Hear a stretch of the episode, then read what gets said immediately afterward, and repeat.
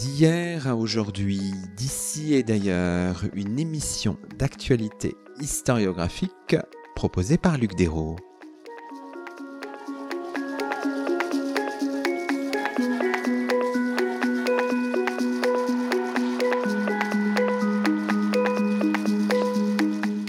Bonjour à toutes et à tous, c'est le 162e numéro de nos chemins d'histoire, le troisième de la cinquième saison, et nous avons la joie d'accueillir à notre micro Anouche Kunt. Bonjour à vous. Bonjour. Anouche Kunt, vous êtes chargée de recherche au CNRS auprès de l'Institut de recherche interdisciplinaire sur les enjeux sociaux et vous venez de faire paraître aux éditions de la découverte dans la remarquable collection À la source, dirigée par Clémentine Vidal-Naquet, un livre intitulé Au bord de l'effacement sur les pas d'exilés arméniens dans l'entre-deux-guerres. Aujourd'hui, dans nos chemins, nous revenons avec la délicatesse toute radiophonique de l'autrice à partir de documents d'identité en apparence aride mais riche de tous les possibles historiens, nous revenons sur les vies, les trajectoires, les chemins d'Arméniens réfugiés en France au lendemain de la Première Guerre mondiale, après le génocide de 1915-1916. Alors, ce que je vous propose peut-être, on le fait de temps en temps dans nos chemins, c'est de lire les premières lignes, si vous en êtes d'accord, de votre livre, parce qu'elles disent euh, beaucoup euh, sur le projet de votre ouvrage, sur la manière dont, dont vous l'abordez avec votre écriture particulière. Voici ces premières lignes. Plusieurs déménagements auraient pu les perdre. Un manque criant de place menait à s'en débarrasser mais il s'est toujours trouvé quelques étagères pour eux dans les sous-sols d'un établissement public français où personne, manifestement, ne descend plus les voir. Sans doute étaient-ils destinés à finir ainsi, ensevelis dans la pénombre, rongés par le temps. Sur la plupart des taches, des ratures, une écriture négligée, le léger cramage du papier pelu renforce l'impression du froissé, du geste en suspens, d'inachevé, des brouillons, des doublons plus exactement.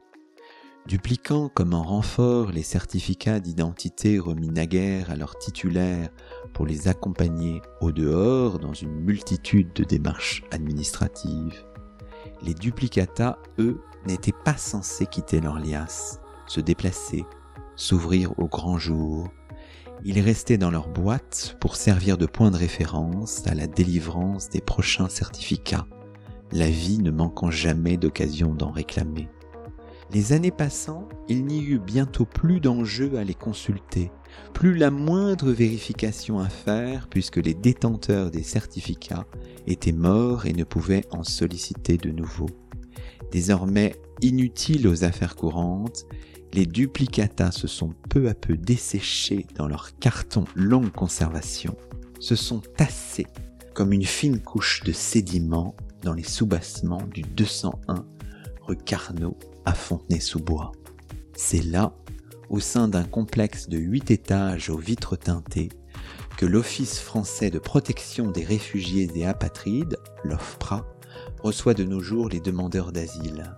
Un édifice sans passé où cependant l'agrégat de duplicata s'est fait dépôt en attente, qui sait, d'un regard historien, d'un regard qui agiterait le vivant des mots, qui chercherait pour cela des passages d'un niveau de sens à un autre, et ferait qu'ainsi les mots mènent non plus aux morts, mais aux existences, celles de réfugiés arméniens installés en France au lendemain de la Première Guerre mondiale. C'est un très beau texte euh, qui nous introduit vraiment à votre euh, projet. Là, il y a une véritable, il y a la geste historienne qui se déploie. Enfin, c'est, c'est beau. J'amène, enfin, à mes côtés, j'essaye en tout cas d'amener le, lecteur, la lectrice euh, avec moi dans ces sous-sols. Et voilà, il y a toute la question de qu'est-ce que s'emparer de cartons, les ouvrir, examiner ce qui est là, inerte en apparence, pour euh, effectivement déplier, déployer des existences, retrouver des trajectoires, retrouver des, des personnes. Entre la découverte de ces, de ces cartons, de ces boîtes cochards, et la publication de, du livre. C'est cool, faut bien que nos auditeurs en aient conscience, des années. Vous racontez que vous avez découvert euh, ces archives avec euh, Aline Angosture. Voilà, il y a quelques années, mais évidemment là, le, chemin euh, de l'analyse de ces archives, euh, de l'exploitation de ces archives, de l'écriture, eh c'est un chemin, un long chemin. Un long chemin sinueux qui n'a rien de linéaire. D'abord, je pense que c'est aussi ma manière de travailler comme euh, historienne, c'est-à-dire qu'à la fois j'ai un projet très structuré de, travail qui comprend l'exploration de plusieurs fonds d'archives, bien évidemment, et puis celui-ci, je l'ai rencontré un moment très particulier de ma thèse où je n'arrivais plus à trouver d'informations sur ceux qui faisaient euh, l'objet de mon travail à ce moment-là, donc les Arméniens du Caucase, alors des élites paradoxalement euh, pour lesquelles j'avais peu d'informations et j'ai frappé euh, à la porte de l'OFPRA, ce qui était d'ailleurs fort curieux. Enfin moi j'avais ma logique, hein, c'est pas étrange pour moi, c'était de m'adresser à l'OFPRA, il y avait quelque chose de très cohérent, mais pour les gens qui m'ont, quand j'ai appelé au standard et que j'ai demandé à voir euh, les, archives de l'OFPRA, ça, ça, suscitait une certaine, euh, un certain étonnement, parce que ça n'est pas un lieu d'archives.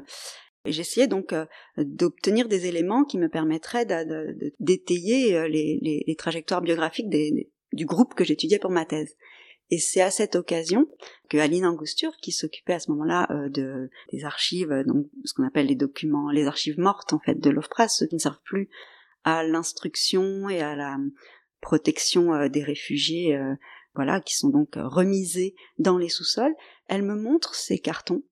Mais vous voyez, entre le moment où vous êtes face à une documentation qui paraît intrigante, peut-être fabuleuse, enfin quelque chose comme ça de très attirant, et ce qui vous convoque et ce qui vous oblige. Enfin, moi, j'avais cette nécessité de faire ma thèse, évidemment. Donc, j'avais remis ça à plus tard. Et euh, il a fallu avancer, voilà, sur euh, un certain nombre de projets avant de me de, me, de retrouver euh, le temps et la disponibilité pour mettre en œuvre un, travail autour de, de, de, ce fonds. Et puis il y a cette idée aussi, la collection donc dirigée par Clémentine Vidal-Naquet demande à des historiens, des historiennes de comment dire, de mettre au travail une source justement un peu délaissées. C'est des sources qui sont là dans nos vies euh, de, chercheurs depuis longtemps, mais dont on n'a rien fait. Donc le temps, je pense qu'il y a une composante qui euh, anime le projet même de la, de la collection de Clémentine Vidal-Naquet. Quelles sont les sources dont vous n'avez jamais parlé? Quelles sont les notes que vous avez prises dont vous n'avez jamais rien fait? Voilà. Le projet qui est le vôtre se marie parfaitement avec euh, cette collection, y compris dans le fonctionnement des chapitres. Hein, ce sont de courts chapitres, euh, voilà, avec des fenêtres euh, sur euh, des vies, des instants de vie. on l'a vu aussi dans d'autres ouvrages de la collection, que vous citez d'ailleurs dans vos premières pages, et puis dont vous nourrissez également. C'est une collection qui nous invite à, expliciter la manière dont on, travaille, dont on s'approprie, dont on s'empare, dont on questionne un, document, une archive. Ça me paraît assez juste en fait de, de rendre justice aux matériaux et moi, j'ai voulu le faire euh, en allant assez loin, puisque le sommaire lui-même reprend les propriétés euh, physiques, matérielles du, du, du, document, puisque le sommaire, donc, c'est euh, en gros première partie point de suspension, deuxième partie marge et parenthèse, troisième partie renvoi et saut de page je trouvais que ces formats courts, en fait, ces, ces petits chapitres, enfin ces, sections, je sais pas comment appeler ça, rendent justice à sa, justement, à la fragmentation extrême qui est celle de, cette source qui se compose de 12 000 euh, certificats euh, administratifs et donc de, de toutes petites fragments. Alors pour autant, je vais pas renoncer à, l'étape euh, suivante, hein, qui consiste à, gagner en, hauteur, en quelque sorte, en produisant des séries, des choses un peu plus euh, euh, analytiques évidemment, de la synthèse, euh, bien sûr. Mais je trouve que le, fragment s'ajustait mieux non seulement aux propriétés du document et au projet plus général qui est celui de la collection. C'est un peu montrer nos notes d'une certaine façon et nos notes elles ont aussi cette forme pas particulièrement linéaire enfin. Alors revenons sur quelques éléments de contexte hein, pour que nos auditeurs puissent bien comprendre les choses. La situation est quand même relativement complexe. Donc là, ce qui vous intéresse, ce sont des certificats euh, administratifs émis entre 1929 et 1941, pour la plupart par l'Office des réfugiés arméniens dans son bureau de Marseille, hein, c'est la source dont on parlait. Alors, il faut dire à Nouchkunt que ces certificats tirent leur existence de, des mesures d'exclusion mises en œuvre dans les pays d'origine, en Russie soviétique, dans la Turquie kémaliste ensuite vis-à-vis des Arméniens.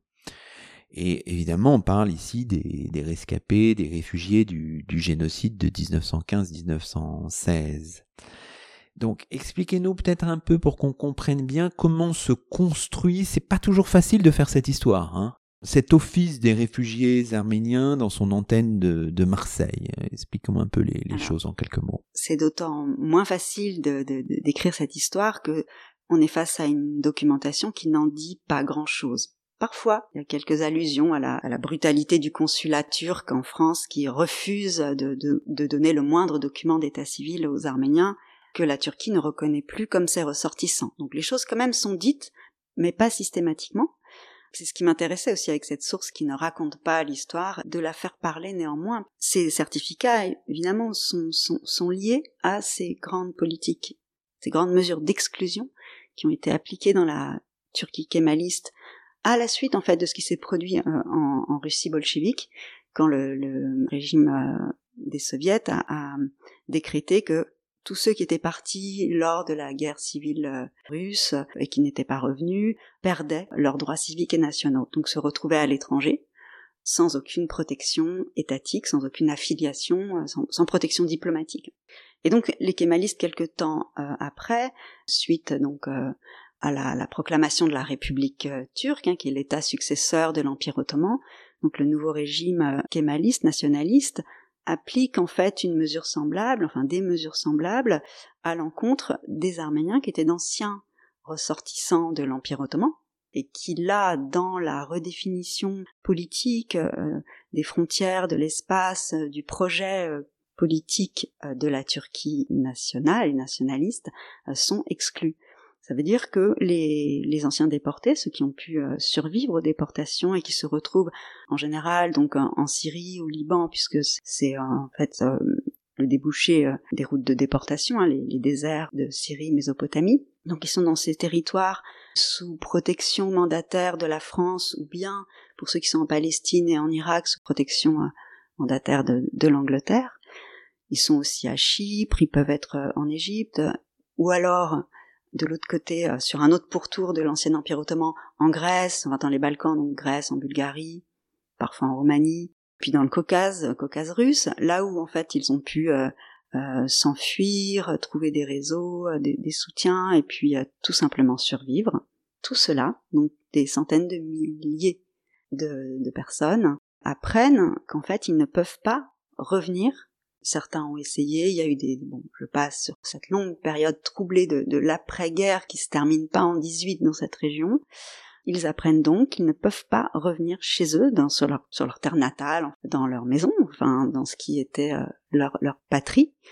Ce sont maintenant des territoires turcs, donc ils sont eux aussi dénaturalisés, dénationalisés. Euh, ils auraient pu avoir la citoyenneté turque, ils ne l'ont pas. Ça s'accompagne par ailleurs de la nationalisation par l'État turc de tous leurs biens patrimoniaux, euh, mobilier, immobilier.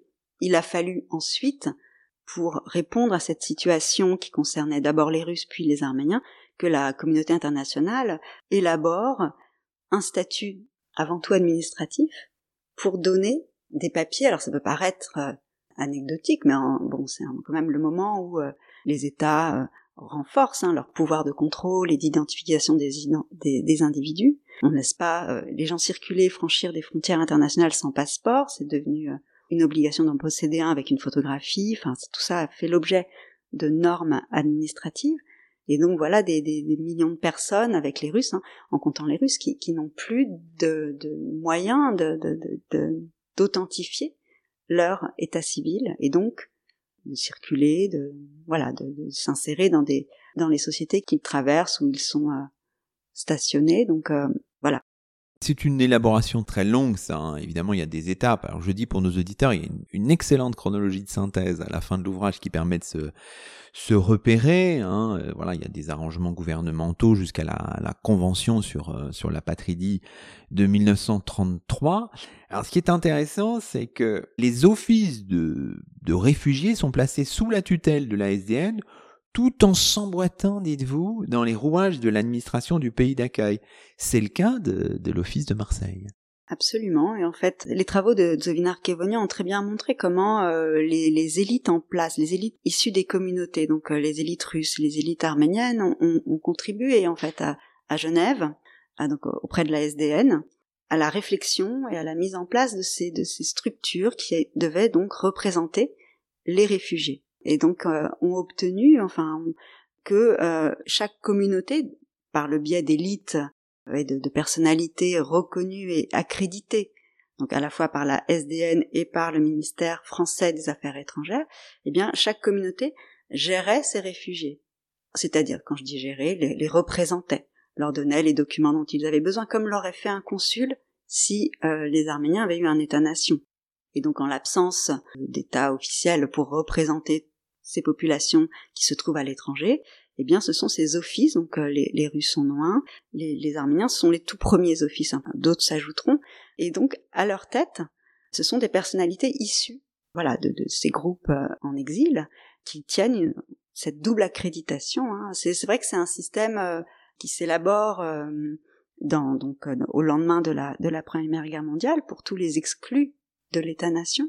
Là, cette documentation nous, nous permet de, de, voir la gestion jour le jour concrète de ces arrangements. En effet, le lecteur pourra suivre enfin les éléments, les traces dans la documentation qui permettent de déceler les, les inflexions, hein, l'élaboration, enfin les étapes de l'élaboration de ce statut.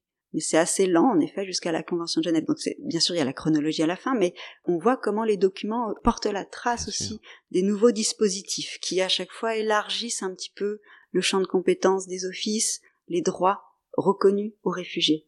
Concrètement, c'est-à-dire, cet office de, de, Marseille accueille des gens qui viennent demander un certificat administratif avant de pouvoir accomplir des démarches auprès de la préfecture, en l'occurrence ici la préfecture des Bouches-du-Rhône, pour obtenir ce qu'on appelle le certificat d'identité de voyage connu sous le nom de, de passeport Nansen, hein, En effet, c'est une des situations. Alors, ces documents ne sont pas des passeports Nansen, en effet. Le passeport Nansen, c'est vraiment le document d'identité qui colle à l'histoire de ces, de ces réfugiés apatrides, dit Nansen, justement, hein, du nom du, du, premier haut commissaire aux réfugiés de la, de la SDN. Mais là, en fait, on a, ce sont des certificats administratifs destinés à dire l'état civil d'une personne. Donc c'est c'est pas de, grandes ambitions. Hein. Il s'agit de donner les noms, les prénoms, de, et de dire que cette personne qui est euh, la fille de tel autre, hein, enfin donc il y a, le nom des parents, la filiation qui est, qui est donnée également, elle habite à telle adresse. On a quelques informations comme ça sommaires. Et donc cette personne est bien réfugiée d'origine arménienne et c'est euh, certifié donc euh, par le directeur de l'Office des Arméniens de Marseille. C'est simplement ça, c'est simplement énoncer l'état civil pour qu'ensuite la personne puisse euh, ben, accomplir des démarches, mais qui peuvent être très variées. Aller à la préfecture, en effet, mais ça peut être passer son permis de conduire, se marier, régler des droits de succession. Enfin, on se rend pas compte à quel point, dans les actes de la vie ordinaire, nécessitent de dire qui on est au sens administratif du terme, et pour ça, euh, il fallait en effet fournir un document spécifique à ce groupe d'étrangers spécifiques parce que sans lien avec l'état d'origine. Ce qui est intéressant, c'est de confronter, vous avez pu le faire de temps en temps, ces certificats originaux avec les duplicata.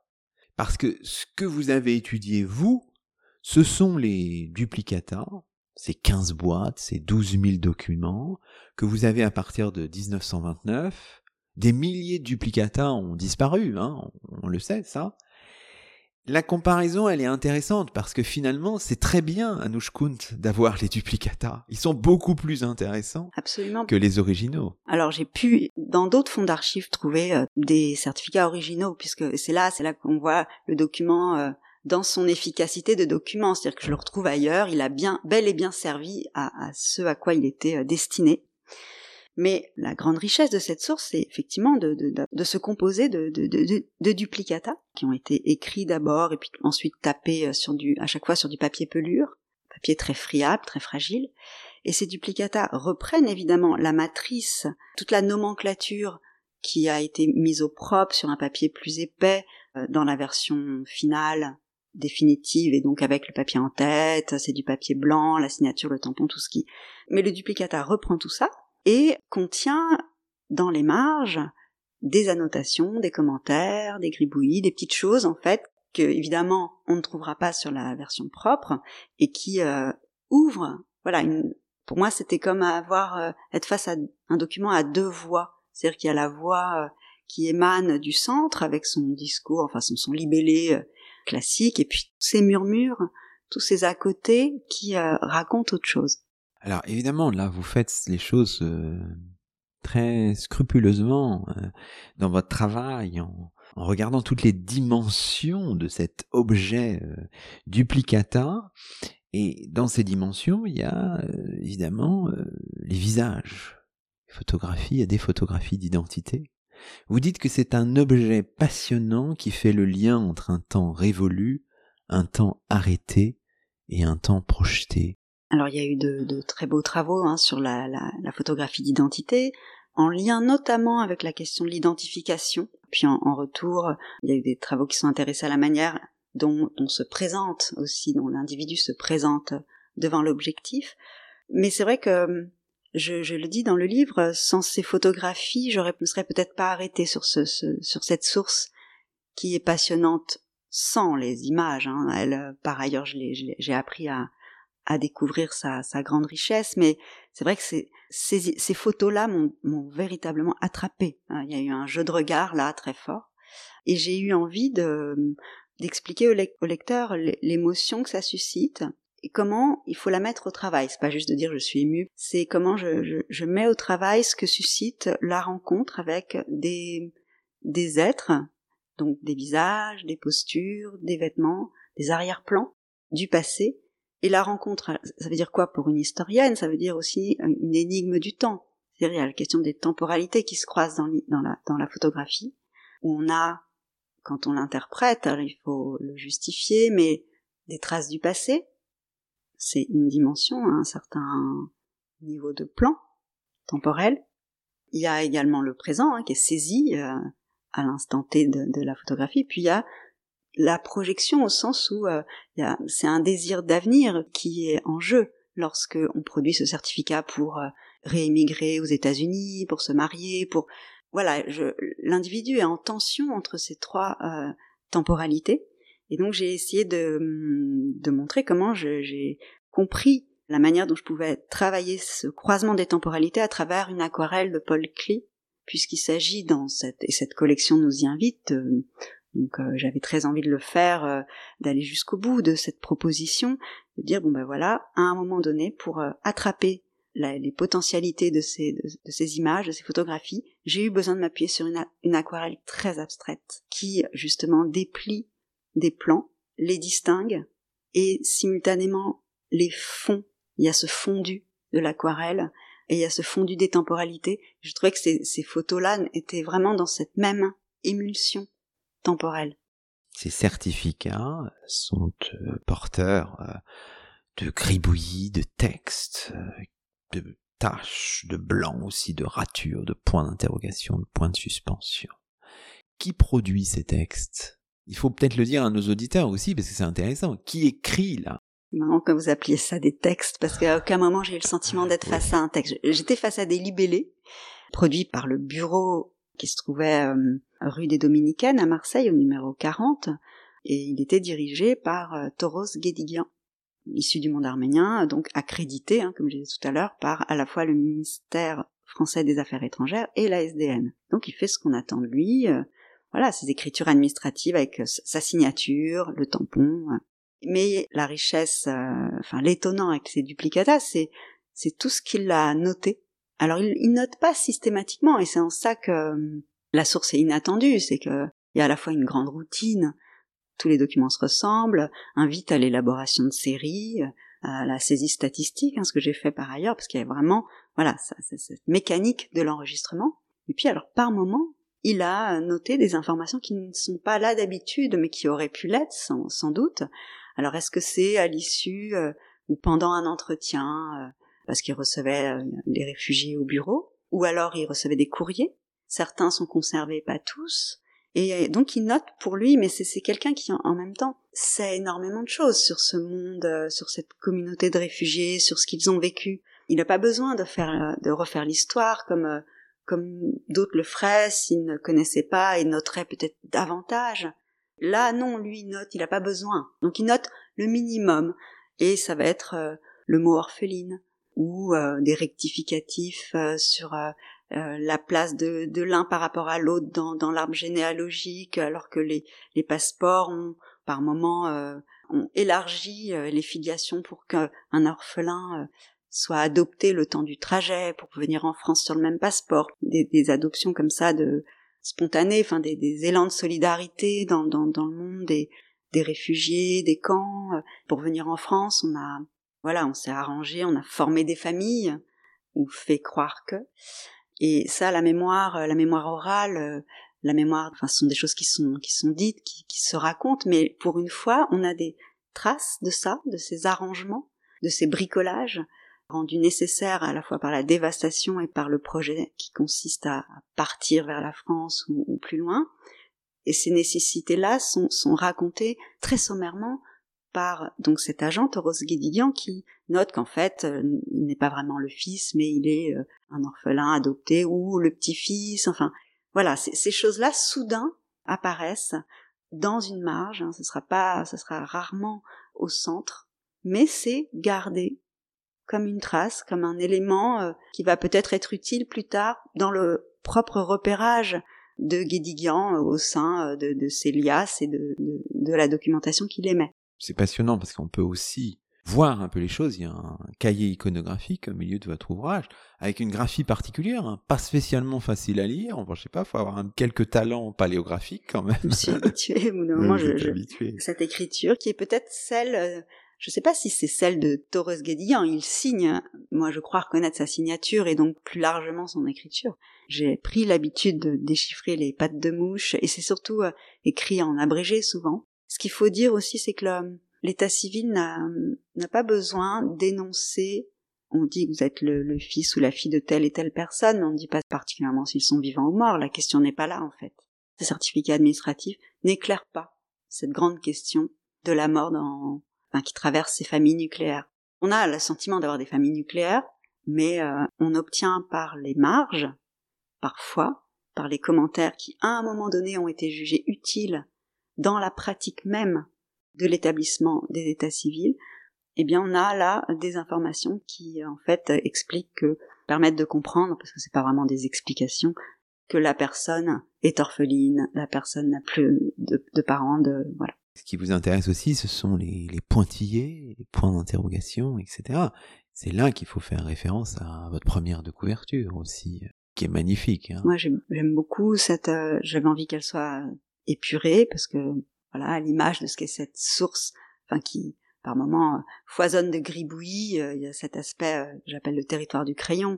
Il n'empêche que c'est une source qui n'est absolument pas narrative et donc elle est laconique euh, elle dit beaucoup avec très peu en fait. Et donc je trouvais intéressant que la couverture soit fidèle à, cette documentation donc épurée qu'elle soit claire avec des points d'interrogation avec ces grands points d'interrogation qui la traversent parce qu'au fond ce qui m'intéresse ici, c'est la question, le, cheminement, le questionnement. Bien sûr que j'apporte des éléments, on va dire, de preuve, mais le, chemin vers la question, ce que ça, la question a, sa, une grande noblesse pour moi. Enfin, j'aime l'histoire pour, euh, pour justement ce que ça soulève de, d'incertain, de, de, je suis pas du tout dans un discours, euh, je relativise rien, je banalise pas l'incertitude. Je pense que c'est très important de pouvoir poser les choses justement et de dire, euh, enfin de, dénoncer ce que l'on tient pour vrai, mais la démonstration, le chemin vers, euh, vers, euh, enfin, importe lui aussi. Bien sûr. De manière régulière, vous vous dites explicitement votre façon de fonctionner. Par exemple, on parlait des impressions au sujet des photographies. À un moment, vous avez en tête une carte, la carte imaginée de la page 126, ça, c'est intéressant, ce mode de fonctionnement, dire toutes les potentialités et en même temps les limites aussi du travail historien. Dire son travail historien pour moi, c'était à la fois euh, donc euh, faire une place à, mon imaginaire, dire en quoi il est important, mais je voulais aussi inviter le lecteur, enfin montrer les choses au lecteur pour, euh, enfin être un peu sous son contrôle au sens où il peut vérifier ce que je dis, il peut ne pas être d'accord, il peut saisir une piste. Moi, je me dis que plus tard, d'autres travailleront autrement, s'empareront des, hypothèses, prolongeront ou pas. J'aime l'idée de qu'au fond, c'est à ce moment-là, c'est moi qui m'engage. Bien sûr, je m'expose, mais il y a, y a bien sûr dans notre travail une part de travail collectif. Pointer les limites, pour moi, c'est c'est laisser euh, des rebonds possibles, y compris au sein même de mon, de, mon, de mon, travail. Enfin, je, je, je ne prétends pas euh, avoir achevé euh, tout ce qu'on pouvait faire à partir de cette source. J'aime cette idée, oui, d'inachèvement dans le dispositif qui est exposé.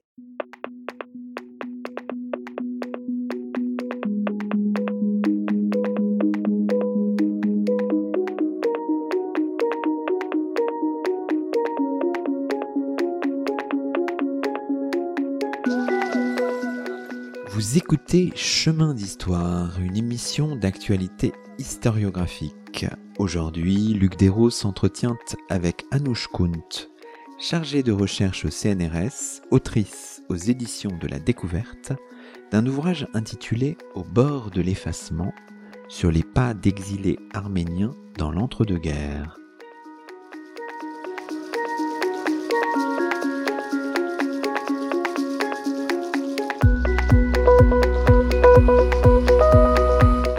Alors, dans la deuxième partie de cette émission, on peut revenir sur quelques points saillants des, deuxième et troisième parties, évidemment, en laissant aussi au lecteur le plaisir de la, de la découverte. Vous dites, le duplicata garde la mémoire d'autres papiers que lui. Il garde la mémoire de, donc, de trajectoire parfois, de famille, mais dans un sens particulier. Et ça, on peut essayer de reconstruire les choses, peut-être en allant voir ailleurs, mais pas forcément, même simplement grâce à ces, notes marginales. J'ai fait le relevé quasi systématique des mentions de, passeports ou de documents, des documents de voyage qui ont donc permis à ces personnes d'arriver sur le territoire français et qui ont été euh, présentés à l'agent de, Marseille.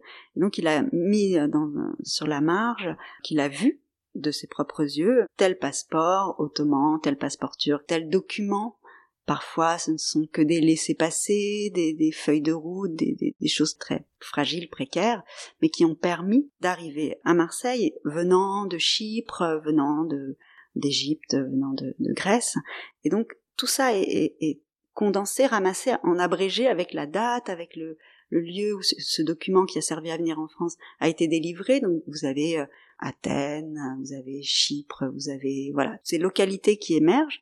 Et quand vous les saisissez, bah, vous pouvez en quelque sorte cartographier des segments de ces trajectoires d'exilés. Quand je dis des segments, c'est que ce sont des trajectoires à trous parce que c'est juste avant l'arrivée à Marseille. Et ça m'intéresse aussi de travailler sur euh, des formes fragmentées, des, des, trajectoires euh, qu'on n'obtient qu'en pointillés parce que c'est bien souvent le cas quand on travaille sur des, des, des exilés, des, des migrations.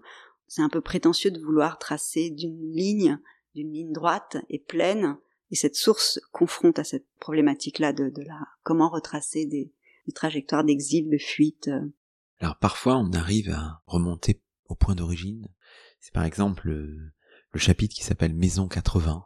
Là vous avez un lieu qui surgit au bas d'un acte d'état civil rédigé en osmanli traduit en français 20 ans plus tard pour authentification.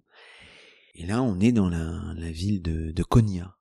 Tous les lieux de naissance sont, énoncés, donc déjà ça donne une indication de manière aussi explicite que ça, c'est rare. Et là, d'un seul coup, en fait, que pour se faire établir les certificats administratifs, les gens venaient avec tous les documents qu'ils pouvaient posséder. Souvent, ils n'en possédaient pas beaucoup, mais voilà.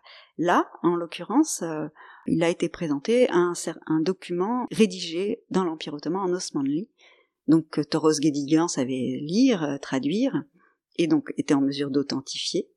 Et sa traduction donne l'adresse, mais une adresse qui nous amène euh, dans un monde révolu, qui amène dans un quartier euh, de la ville de Konya, qui se termine cette adresse par Maison 80. Et c'est là que je me suis dit, mais quel dommage qu'on n'ait pas pour chacun d'eux les adresses, parce que on les replacerait sur le territoire d'origine d'où ils ont été euh, chassés, tués, effacés, et c'est là qu'est venue la, carte, la carte imaginée. je, je, je donne une démarche possible pour essayer de représenter ce que pourrait être euh, la carte des absents et comment ça travaille par en dessous la société turque contemporaine avec cette histoire de jeu d'ombre et jeu de lumière que j'essaye d'expliquer, de mettre en place et, c'est je m'appuie pour ça sur une photographie d'un ce que j'appelle d'un document de travail, un de mes documents de travail où j'explicite ce geste.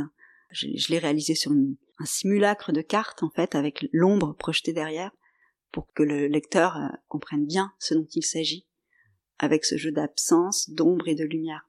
Et vous dites, là, il s'agit de donner, je ne sais plus quelle est exactement votre expression, de donner ou redonner leur place. Enfin, c'est une des grandes questions quand même d'un, d'un, génocide, hein, c'est quand même d'effacer par le meurtre, mais bien davantage euh, sur la très longue durée par euh, le pillage. Enfin, il y a vraiment un geste d'effacement de ce qu'était un, un peuple, un groupe humain, une civilisation. Euh. Justement, le génocide, il surgit aussi, ou il affleure, je ne sais pas comment dire les choses, dans euh, ces documents. Euh, je pense au chapitre La mort d'un proche dans la mort de masse. Hein. Intéressant le chapitre parce que voilà, on voit ce, génocide de manière peut-être plus explicite qu'à l'accoutumée.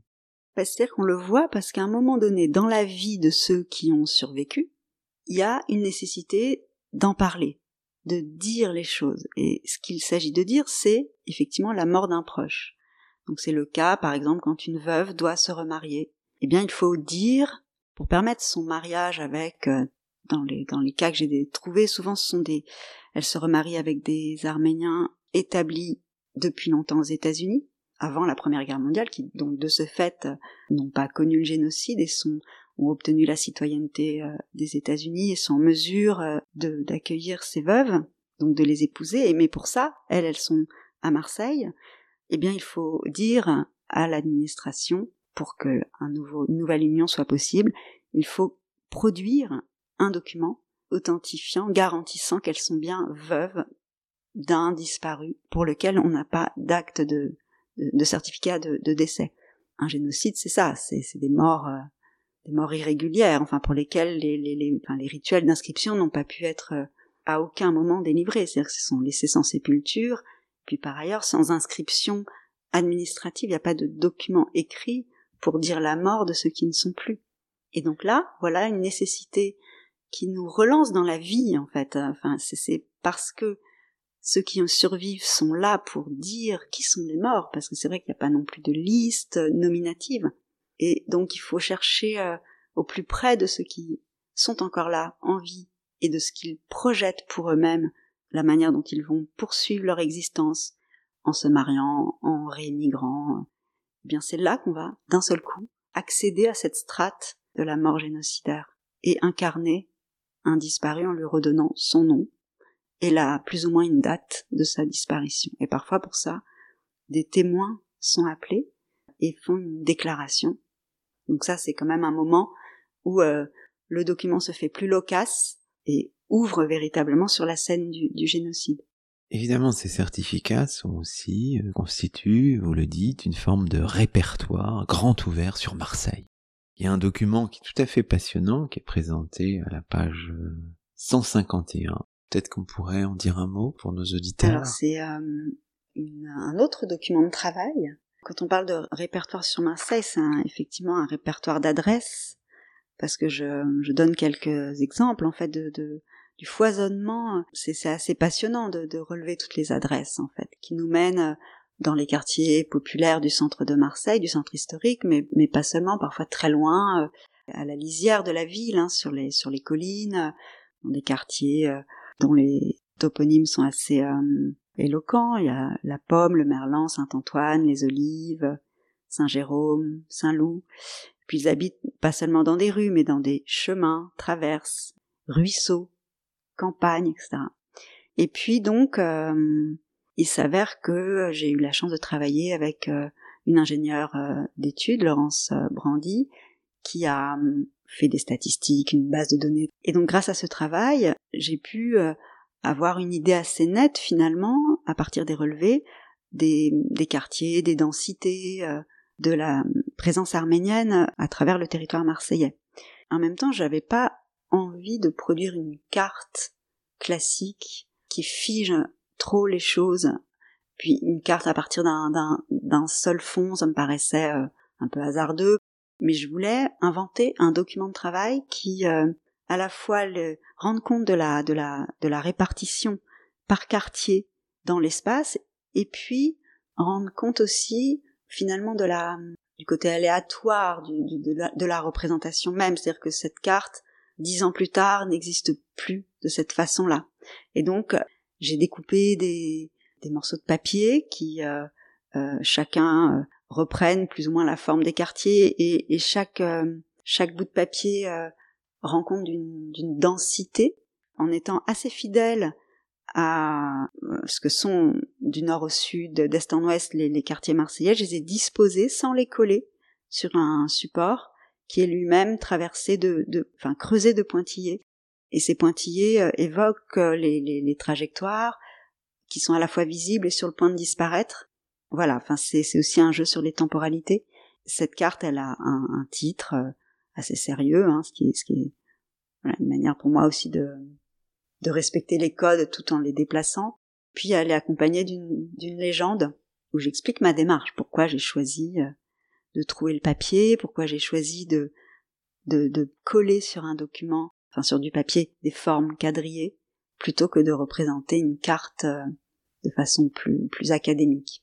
Vous disiez jouer sur euh, les chronologies, jouer sur la géographie, la dimension scalaire hein, de votre ouvrage est assez intéressante parce que on se projette aussi hein, vers l'Amérique, on le disait tout à l'heure, ça arrive, là il y a plein de pages passionnantes, mais bon, on arrive euh, progressivement à la fin de notre émission à. Il faut dire à la fois un mot sur votre écriture, tout en sensibilité. Hein, je ne fais pas de jeu de mots avec euh, la revue qui constitue une part importante de votre travail, je crois, mais une écriture aussi probablement, enfin c'est très personnel, mais assez radiophonique. Hein. On voit aussi que vous avez été productrice de documentaires pour France Culture, ça, ça s'entend. Est-ce que ça, ça vous porte ce, travail que Alors, je ne sais pas si c'est radiophonique, mais en tout cas, il y a une sonorité parce que j'ai besoin que que les mots résonnent. Dès lors que ce qui résonne met les mots et les idées en mouvement. Alors bien sûr que les idées sont en mouvement sans résonance, mais pour moi c'est important que ça résonne malgré tout parce que on travaille sur, euh, enfin je travaille sur des matériaux a priori morts, enfin et sur des des vies du passé qui ont été, qui sont traversées par cette expérience de la mort de masse, du génocide. Et c'est vrai qu'en en contrepoint, en quelque sorte, enfin, pour m'occuper de tout ça, j'ai besoin que ça résonne vers le vivant. Et donc, ça passe aussi, effectivement, peut-être euh, par cette euh, écriture sonore, qui d'une certaine façon aussi évite le concept, le vocabulaire euh, des sciences sociales, que, évidemment je, je, connais. Je peux faire référence à tout ça en notes. Je sais que ça existe, qu'il y a une littérature scientifique pour parler d'agency ou d'empowerment, toutes choses comme ça. Mais je vais pas utiliser ces mots-là qui figent trop les choses. Euh, là où je veux essayer de décrire des scènes, décrire des positions, des situations à travers un autre registre qui doit répondre à cette nécessité de la résonance. Votre livre, revenons peut-être sur le titre, au bord de l'effacement. Vous ne voulez pas être celle qui sauve de l'effacement. Ce serait présomptueux de faire ça. Vous n'allez pas sauver tous ces rescapés du génocide, de l'effacement, ce n'est pas ça. C'est simplement suggérer des possibles, suggérer des chemins, aller sur les pas des uns et des autres. C'est modeste au sens où euh, je ne suis pas en position de surplomb, et je leur laisse aussi leur liberté, c'est-à-dire que je, suis loin de pouvoir euh, tout dire sur, euh, sur, sur leur vie, elles m'échappent, elles sont déjà bien loin, reparties vers la Syrie, euh, vers les États-Unis. Elles sont bien loin au moment où je les saisis. Donc j'aimais cette idée de, oui, d'être sur les pas et puis alors au bord, parce qu'en effet, je pense que c'est euh, mon geste, il est aussi celui de saisir cette énigme de l'effacement, non pas pour euh, combler la béance. Alors je la comble par euh, le savoir auquel je contribue, sur ce génocide, sur ces rescapés. C'est important en même temps de préserver cette vérité de l'effacement, parce que c'est aussi ça un génocide. Donc euh, Enfin, je pense que ça fait partie de la compréhension qu'on peut avoir de, de l'événement et de son retentissement dans la vie de ceux qui ont survécu, que de montrer justement ces, ces, ces, cette tragédie de l'effacement.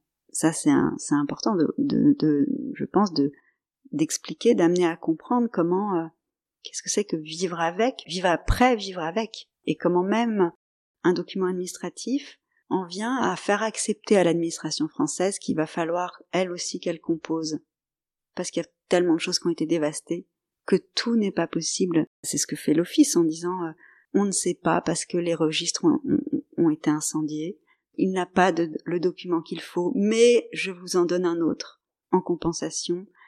On est dans quelque chose de bancal, c'est-à-dire qu'à la fois on trouve des solutions, mais ces solutions elles-mêmes disent le problème j'ai essayé de respecter cette tension-là, c'est-à-dire qu'on on dit un certain nombre, je, peux avancer un certain nombre d'éléments qui font partie du problème, mais le problème, je ne l'efface pas.